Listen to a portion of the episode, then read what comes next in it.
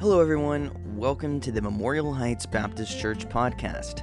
Here you'll find archived all of our previous messages dating back to late 2020.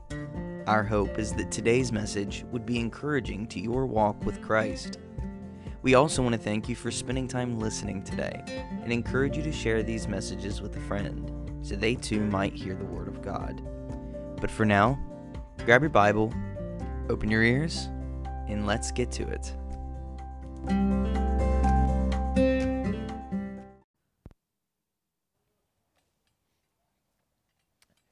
Well, we have taken a break from our study of Jacob for a few weeks, and uh, Scott has been taking us through the book of Nehemiah. And now, for a few weeks, we're going to take a break from Nehemiah and go back to the, uh, the study of Jacob. But before we go back to Genesis, I'd like you to turn with me to James chapter 1. James chapter 1. And I want to remind you temptation is a trap. Temptation is a trap. I don't know how many fishermen we have here, uh, but I would guarantee, even if you've never been fishing, you understand the concept of baiting a hook. And you want bait that is going to attract the kind of fish that you are going after or if you're like me just uh, just want to catch anything. I don't care what's on the hook as long as something gets on the hook so that i could say that i at least caught something. I can't eat it anyways i'm allergic. Temptation is a trap and in james chapter 1 james reminds us of the reality the dark reality behind the beautiful temptations that the devil places in front of us. Verse 12 says, Blessed is the man that endureth temptation, for when he is tried, he shall receive the crown of life which the Lord hath promised to them that love him. The Lord allows temptation. Now, the Lord will bring trials into our lives, temptations in the form of trials. That Greek word has a double meaning depending on context. But God does not tempt man from evil, as we'll see. Look at what, what verse 12, uh, what verse 13 says. Let no man say when he is tempted, when, when he is um, uh, when he sees the, the bait on the hook kind of temptation, that I am tempted of God, for God cannot be tempted with evil, neither tempteth he any man, but every man is tempted. Out, by the way, we're all tempted. We're all tempted. We're not all tempted by the same things specifically, but we're all tempted in the same categories, in the same areas. So let no man say, when he is tempted, I am tempted of God. But verse 14, every man is tempted when he is drawn away of his own lust, his own strong desires, and enticed. He's enamored See, it's, it's not a sin to be tempted, but it's a sin to linger on the temptation. It's not a sin to be attacked, but it's a sin to drop your guard. And there is a very important distinction there. When we are drawn away and then we are enticed, when lust hath, notice verse 15, conceived, it bringeth forth sin. And sin, when it is finished, bringeth forth death. Do not err, my beloved brethren. Every good gift and every perfect gift is from above, and cometh down from the Father of lights, with whom is no vari- variableness, neither shadow of turning. In other words, when God gives you a blessing, there's not a hook hidden inside of it. But when the devil offers you something, there's always a hook hidden inside. The devil never tempts you in a way that you can see the price tag, not the real price tag. You can't read the fine print until it's too late when you give in to temptation. Now, I want you to turn with me from there to the book of Genesis again. Genesis, we're going to look just at the very end of chapter 33 before we move, Lord willing, this week and next week into chapters 34 and 35 and look at this uh, completion of the household of faith. We've been talking about Jacob's uh, being chosen by God for the covenant to bear uh, and carry forth the covenant. That was a choice that God made while he was still in the womb, before he or Esau had done anything good or evil. God had determined not their individual salvations, but which of them would carry the covenant given to Abraham, given to Isaac forward? Just as Isaac, not Ishmael, received the covenant, so Jacob, not Esau, was to receive the covenant. And then the difference then became for Jacob that all of his sons would be heirs to the covenant, that they would all collectively carry the new name of God. Remember, when Jacob wrestled with God, God wanted him to win because God wanted him to bless, uh, to receive the blessings that God had been trying to give him. And so when God allowed him to win in that wrestling match with God, uh, chapter 32, God gave him a new name, the name of Israel. And that name is not just going to be his personal name, but it's going to be his family name. We all have a, a personal name and a family name.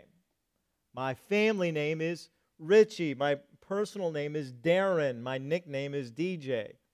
Or I got some other nicknames I won't I won't go into tonight, but uh, that I've picked up over the years. But but Ritchey is the family name. Israel is becoming his personal name, but it's also becoming his family name, and it is on the family of Jacob that God will pour out his covenant blessings.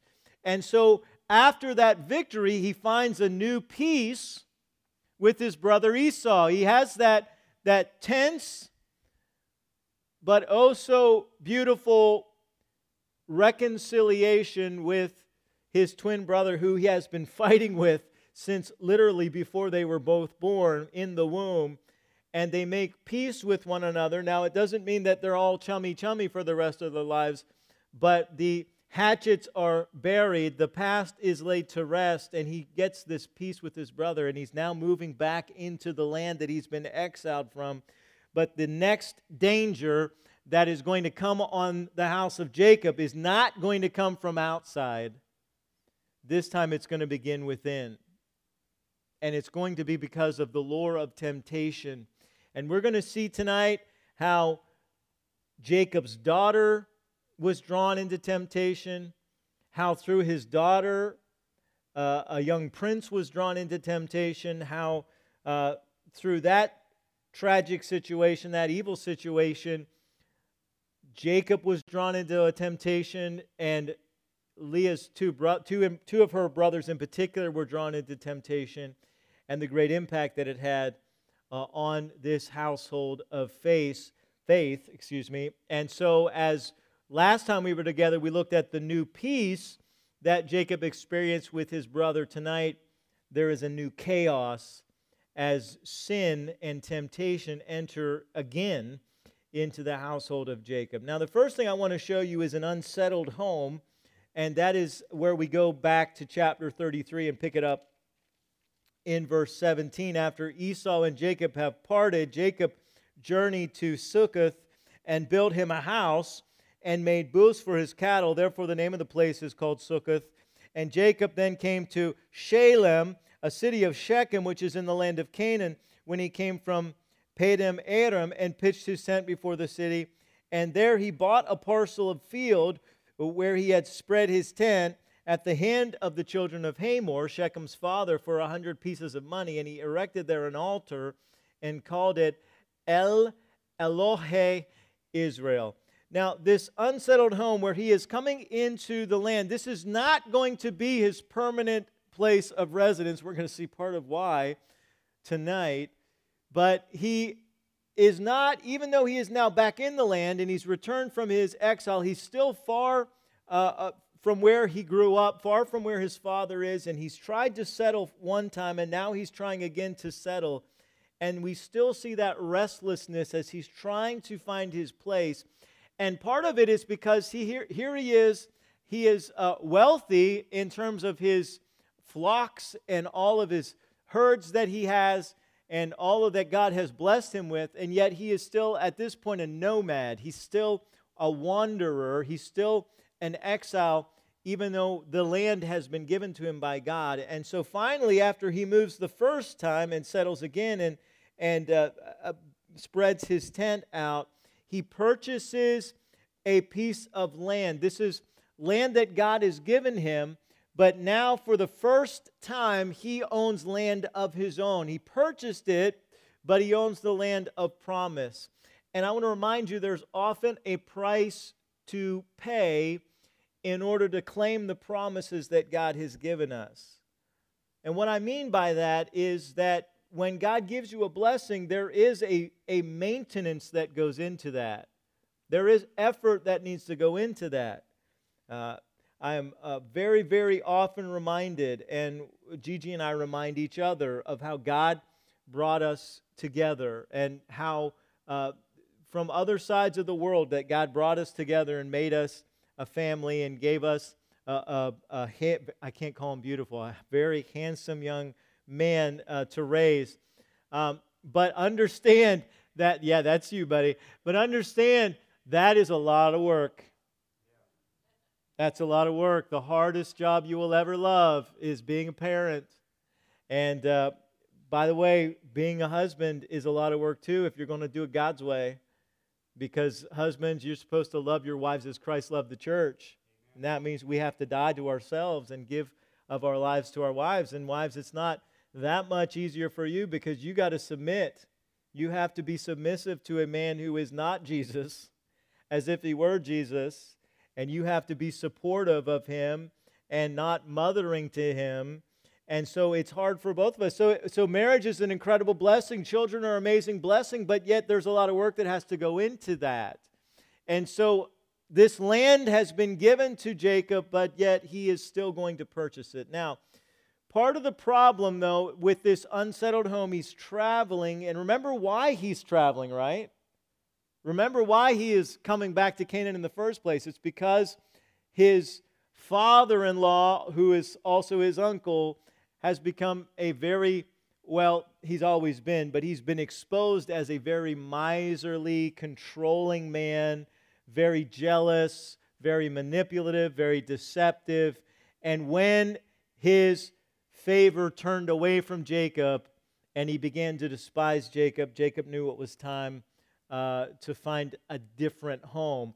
And so there's been a lot of upheaval. And you, if you've ever uh, had to move around, and, and when I was young, um, I, I can't remember how many houses, I think it was six or seven houses that I'd lived in by the time I was um, 12. And, and now, one or two of those I don't remember because I was just a baby. I was just really little. But I remember a number of those homes.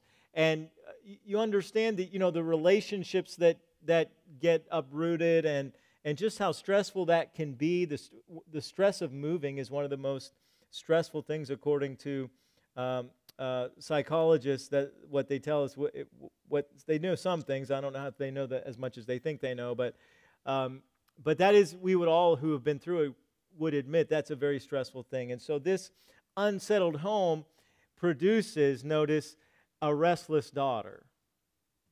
A restless daughter. Now, Dinah is young when we find her here. We know that I'm not going to do all the math for you. We've done that before in this study. I'm not going to take the time to do the math, but um, you can check it out on your, on your own. Uh, Dinah's about 14, 16 years old at this point. And so, verse 1 of chapter 34 says, Now that they've settled, they think, now that they think they've settled, Dinah, the daughter of Leah, which she bare unto Jacob, went out to see the daughters of the land.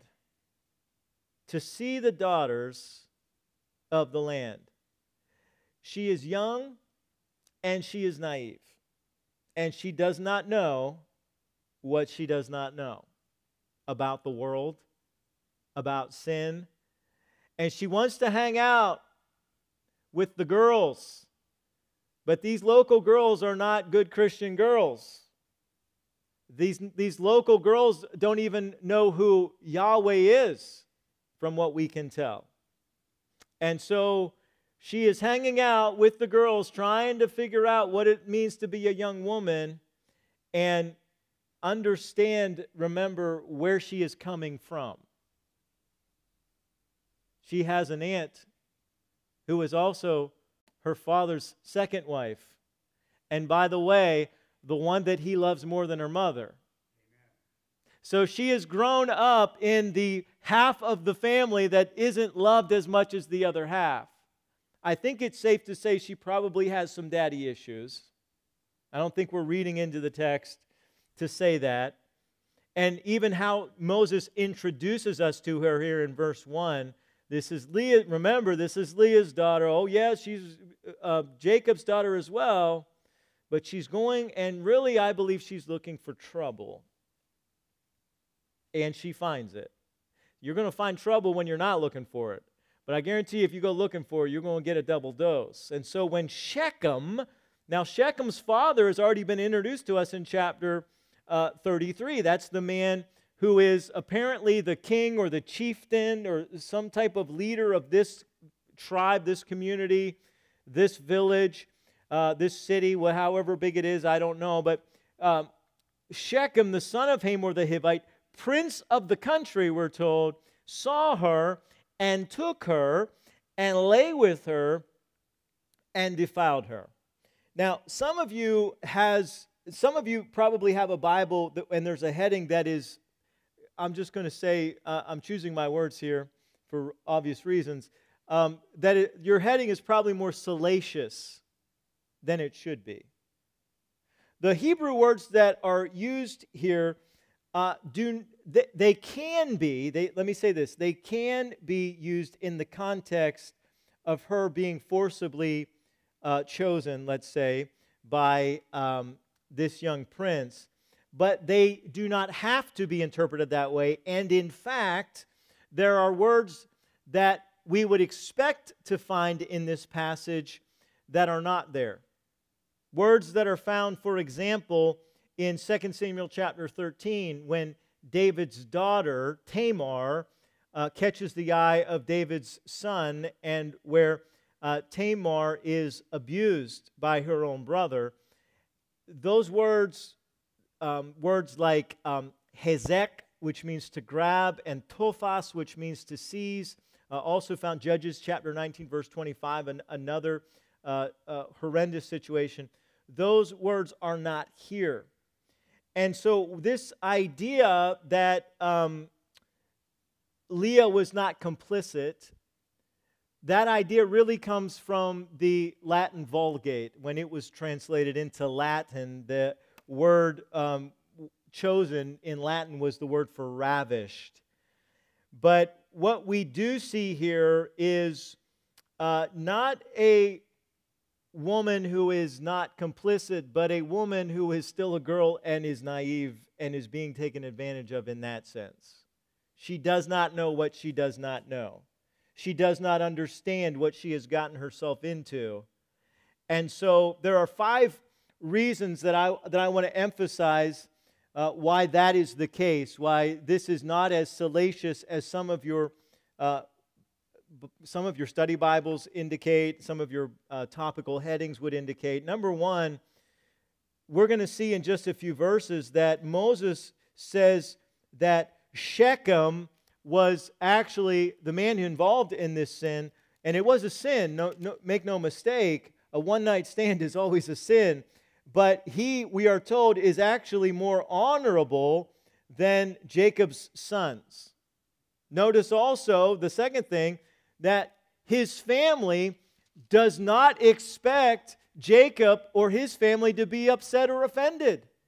They don't think, he, this king doesn't think his son has done anything uh, that would cause any concern. From, according to their culture, he hasn't done anything wrong. In fact, he is now offering to marry this young woman. Notice also, as we'll see in a moment, that Leah's brothers when they come up with their little plan that we'll get, get into in just a moment, they send Leah back with him to, to live with him for a few days. They are not in fear for her safety. And notice that her father does not react as a loving father would react. Certainly, a loving father would react if his father, uh, if his daughter, excuse me, had not been in some ways complicit. And also, we'll see at the very end of this chapter that her brother's concern was that, uh, if you see in verse 31, that, that their sister would be viewed as a harlot.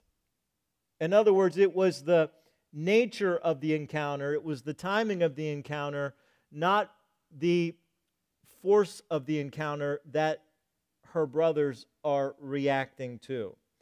And so we see a young woman who is naive, whose father and mother should have probably done a little more. Not that you can you cannot control your kids, okay, all the time. You are not.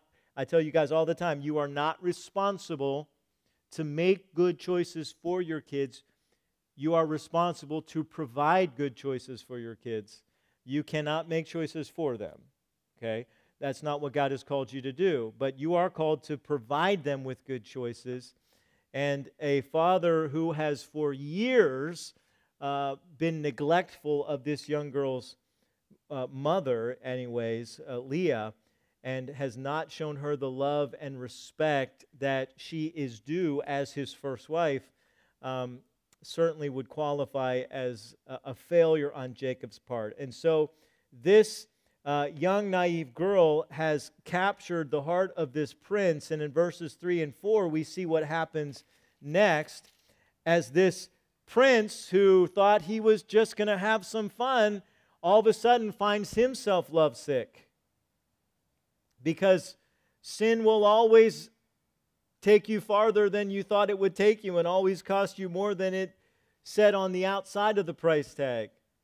And so notice verse 3 his soul clave unto Dinah, the daughter of Jacob, and he loved the damsel and spake kindly unto the damsel. He did not just think he was in love. This, this boy fell head over heels in love with this pretty little girl. And remember, Leah must have been a beautiful girl. I mean, her, her twin sister was beautiful. The problem with Leah was not her appearance, it was her eyes she had bad eyes. She had some type of defect specifically surrounding her weak eyes. And so when you're in a culture where that's all you see, right? Because women are veiled, that's what's going to stand out. Now you drop the veil and she looks like her sister otherwise other than her eyes. And so we would expect Leah was a beautiful young girl as well. And this lovesick prince has fallen so madly in love with this girl. I mean, uh, um, he's probably singing, you know, 38 Special, So Caught Up in You, Little Girl.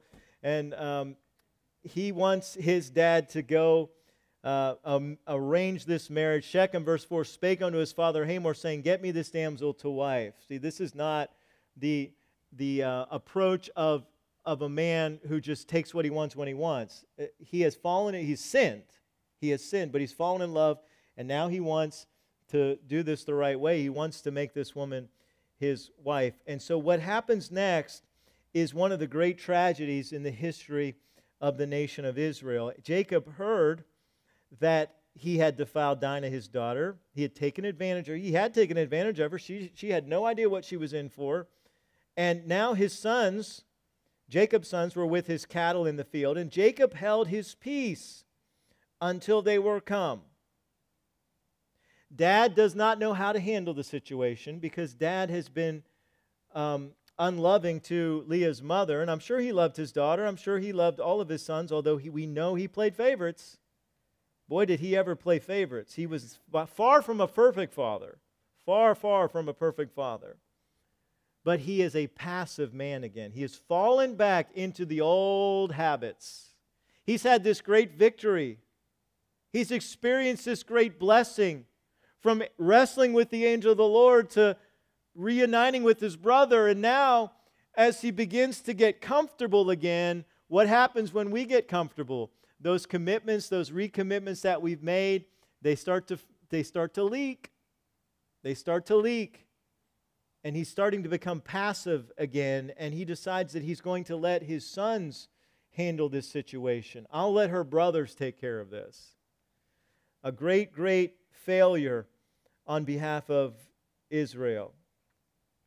And Hamor, the father of Shechem, went out unto Jacob to commune with him. He, now, he, I'm sure he's angry. I'm sure he's uncomfortable, but he doesn't man up and deal with the situation. He tries to put it off on his sons.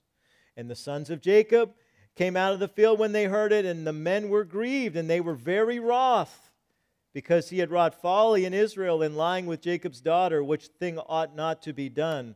Now, I, I can remember getting upset. A friend of mine um, just wrote, and it wasn't salacious, it wasn't inappropriate, but he wrote um, some fiction about my sister that involved him kissing my sister, and I read it, and I was pretty upset just over that as a brother. I don't know how many of you have little sisters, but I, that got me upset just over that. And I had someone tell me, "Well, you know, she's a pretty girl, right?" Well, I don't. I don't want to hear that from you either. don't look at my sister that way. And uh, thankful she found a godly man that uh, that honors her and provides for her and loves her.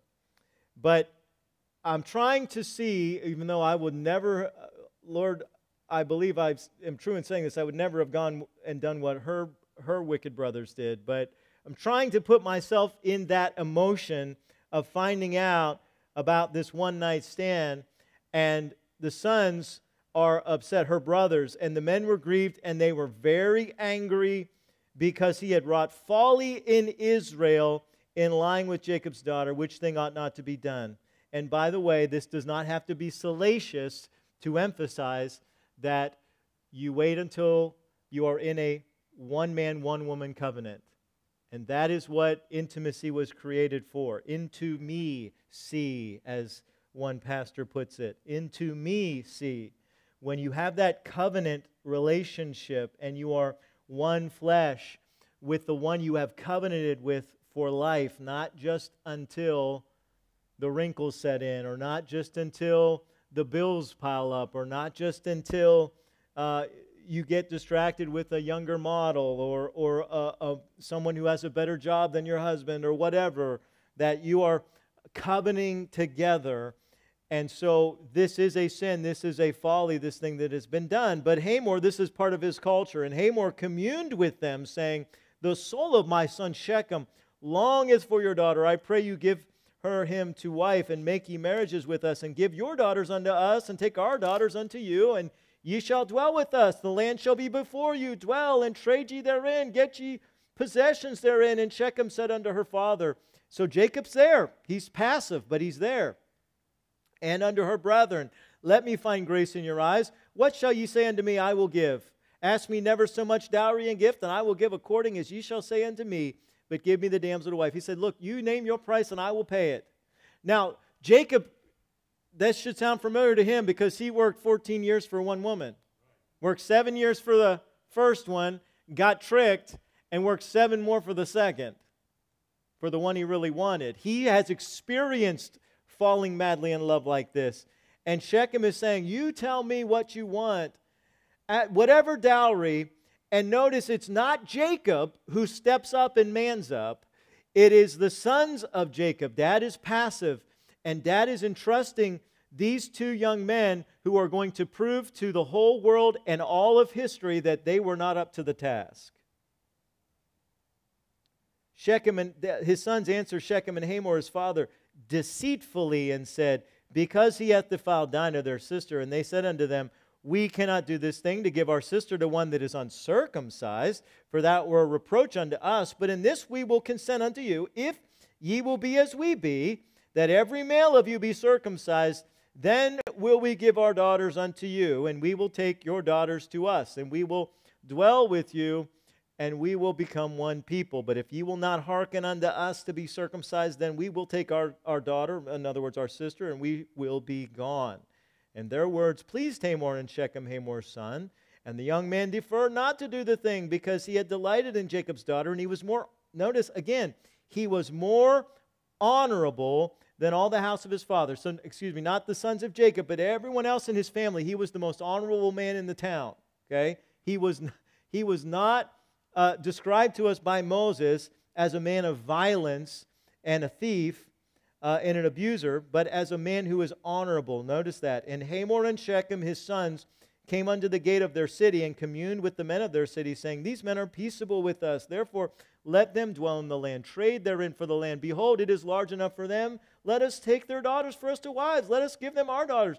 Only herein will the men consent unto us, for to dwell with us, to be one people. If every male, uh, male among us be circumcised as they are circumcised, shall not their cattle, their substance, and every beast of theirs be ours? Only let us consent unto them, and they will dwell with us. And under Hamor and under Shechem his son hearkened all that went out of the gate of the city, and every male was circumcised, all that it went out of the gate of his city.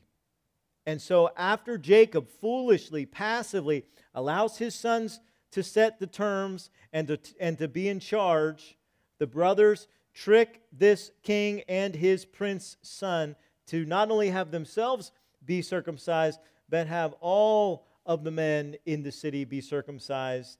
And um, circumcision is not something that you want to have to deal with when you are an adult and there is no anesthetic around, and there is no pain, there's no numbing of the pain.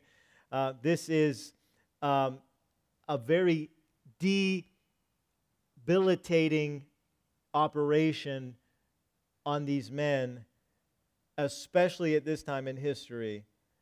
And so that brings us, as they have been lulled to trust a bloody betrayal of Simeon and Levi. Look at, listen to what happens next, verse 25. It came to pass on the third day when they were sore. Moses, um, a little bit of maybe an understatement, and certainly in the English, I don't know what the Hebrew word there is, but the men were sore that two of the sons of Jacob, Simeon and Levi, that's son number two and son number, th- son number two and son number three. Simeon is the second son, Levi. So we're talking about, again, I'm not going to do the math for you right now, but we're talking about a, probably around 21, 20 years old. Two young men came to pass that these two young men, Dinah's brethren, took each man his sword and came upon the city boldly and slew all the males. And they slew Hamor, their sister's father in law to be, and Shechem, their brother in law to be, his son with the edge of the sword. And notice where Dinah is. She's right there.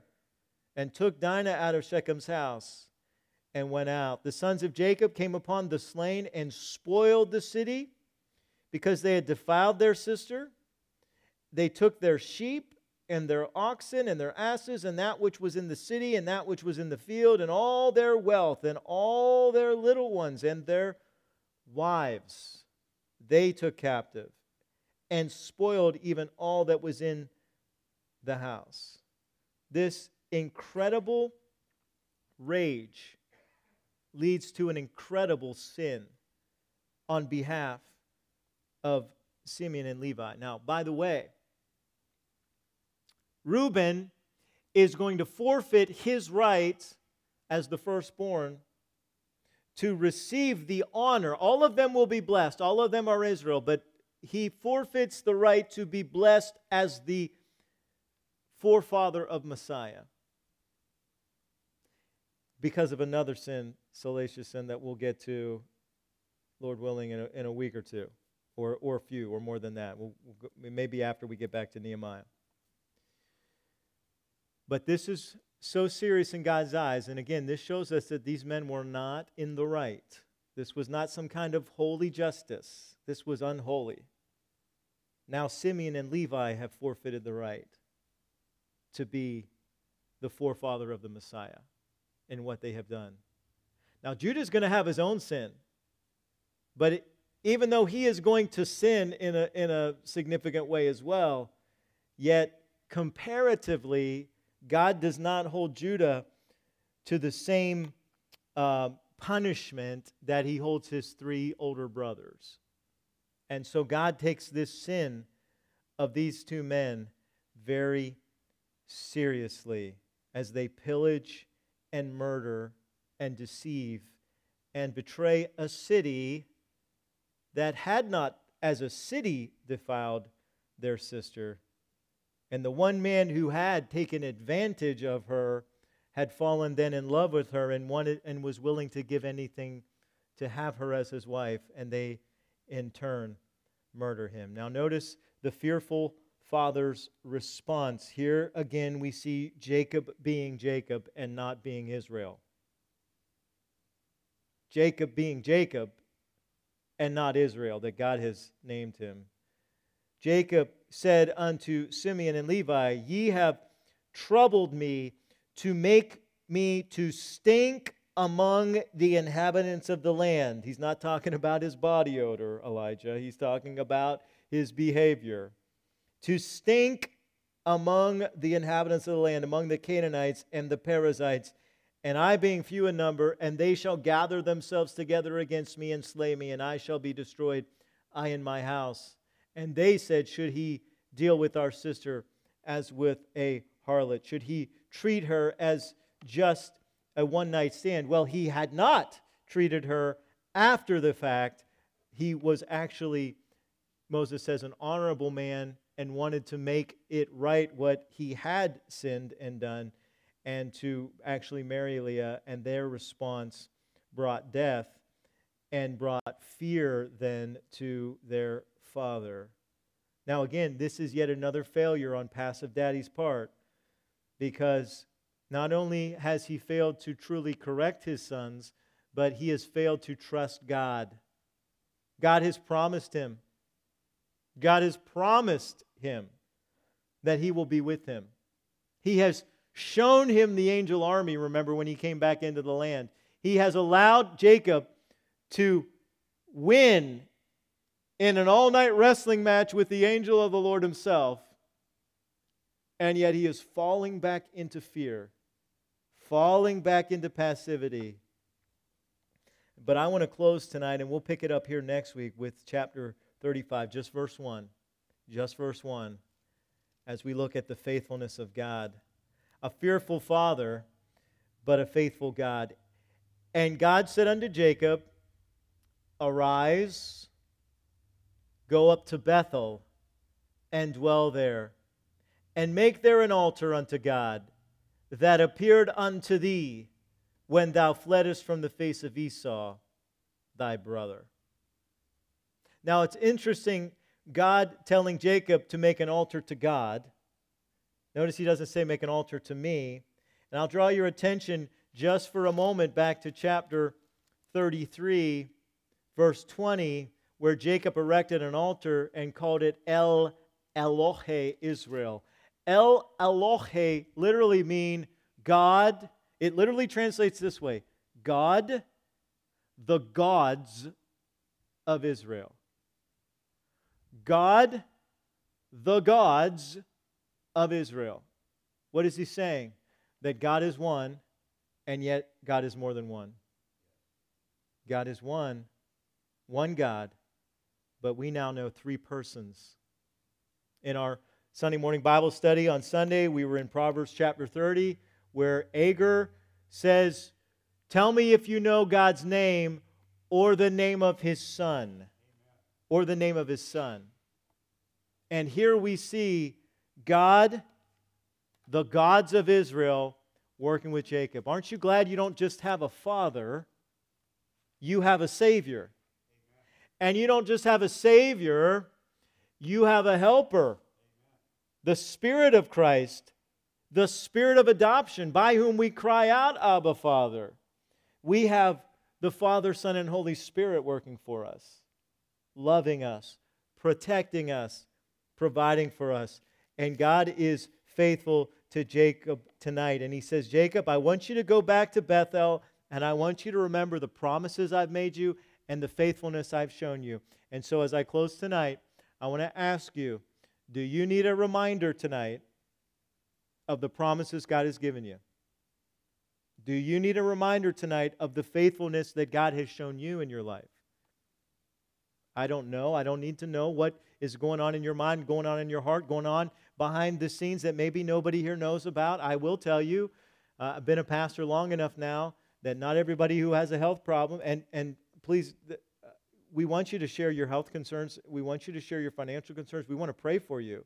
But just understand that not everybody feels comfortable with that. And some, for some people, it's an unspoken. And you have no idea the health issue they're dealing with. You have no idea the financial issue they're dealing with, the relational issue that they're dealing with. You have no idea. And so I have no idea tonight what you may be, you maybe you haven't told me about. Maybe you haven't told anybody about. But is there something going on? You need tonight a reminder. God has made promises to you. He will not fail you. He is not a man that he will lie. Amen. And remember the faithfulness that God has already shown you. that He's shown all of us on the cross, the empty tomb, but also think personally how He has shown you faithfulness over the years when you were running from Him, and now here you are on a Wednesday night wanting to pray with other Christians and worship this God who has delivered you. Remember His promises, remember His faithfulness. Even when we are faithless, He is faithful. He cannot deny Himself. Let's pray. God, thank you for your faithfulness to us. Thankful, thank you, God, for your mercy and your grace, God. The, you, are, you are not shy about sharing the failures of men and women in Scripture, but God, you are also not shy about pouring out grace and mercy in time of need. And if we confess our sins, Father, you are faithful, you are just to forgive us of all sins, all of our sins, cleanse us from all unrighteousness, because God, we have a, a Savior who has paid for those sins with his own blood, and he has risen victorious. And it's, it's why we're able to come here tonight and pray to you, Father. And this, we, we praise Jesus for that and thank you for sending him for that. And so, God, we ask now as we turn our attention, uh, God, to the burdens that we carry, the unspokens, God, that we carry, the things that will not get mentioned tonight, but we carry them in our hearts, God. We uh, again, just God, re- are reminded of your faithfulness and your promises. And God, increase our faith in who you are and in what you will do. And we ask this in Jesus' name. Amen.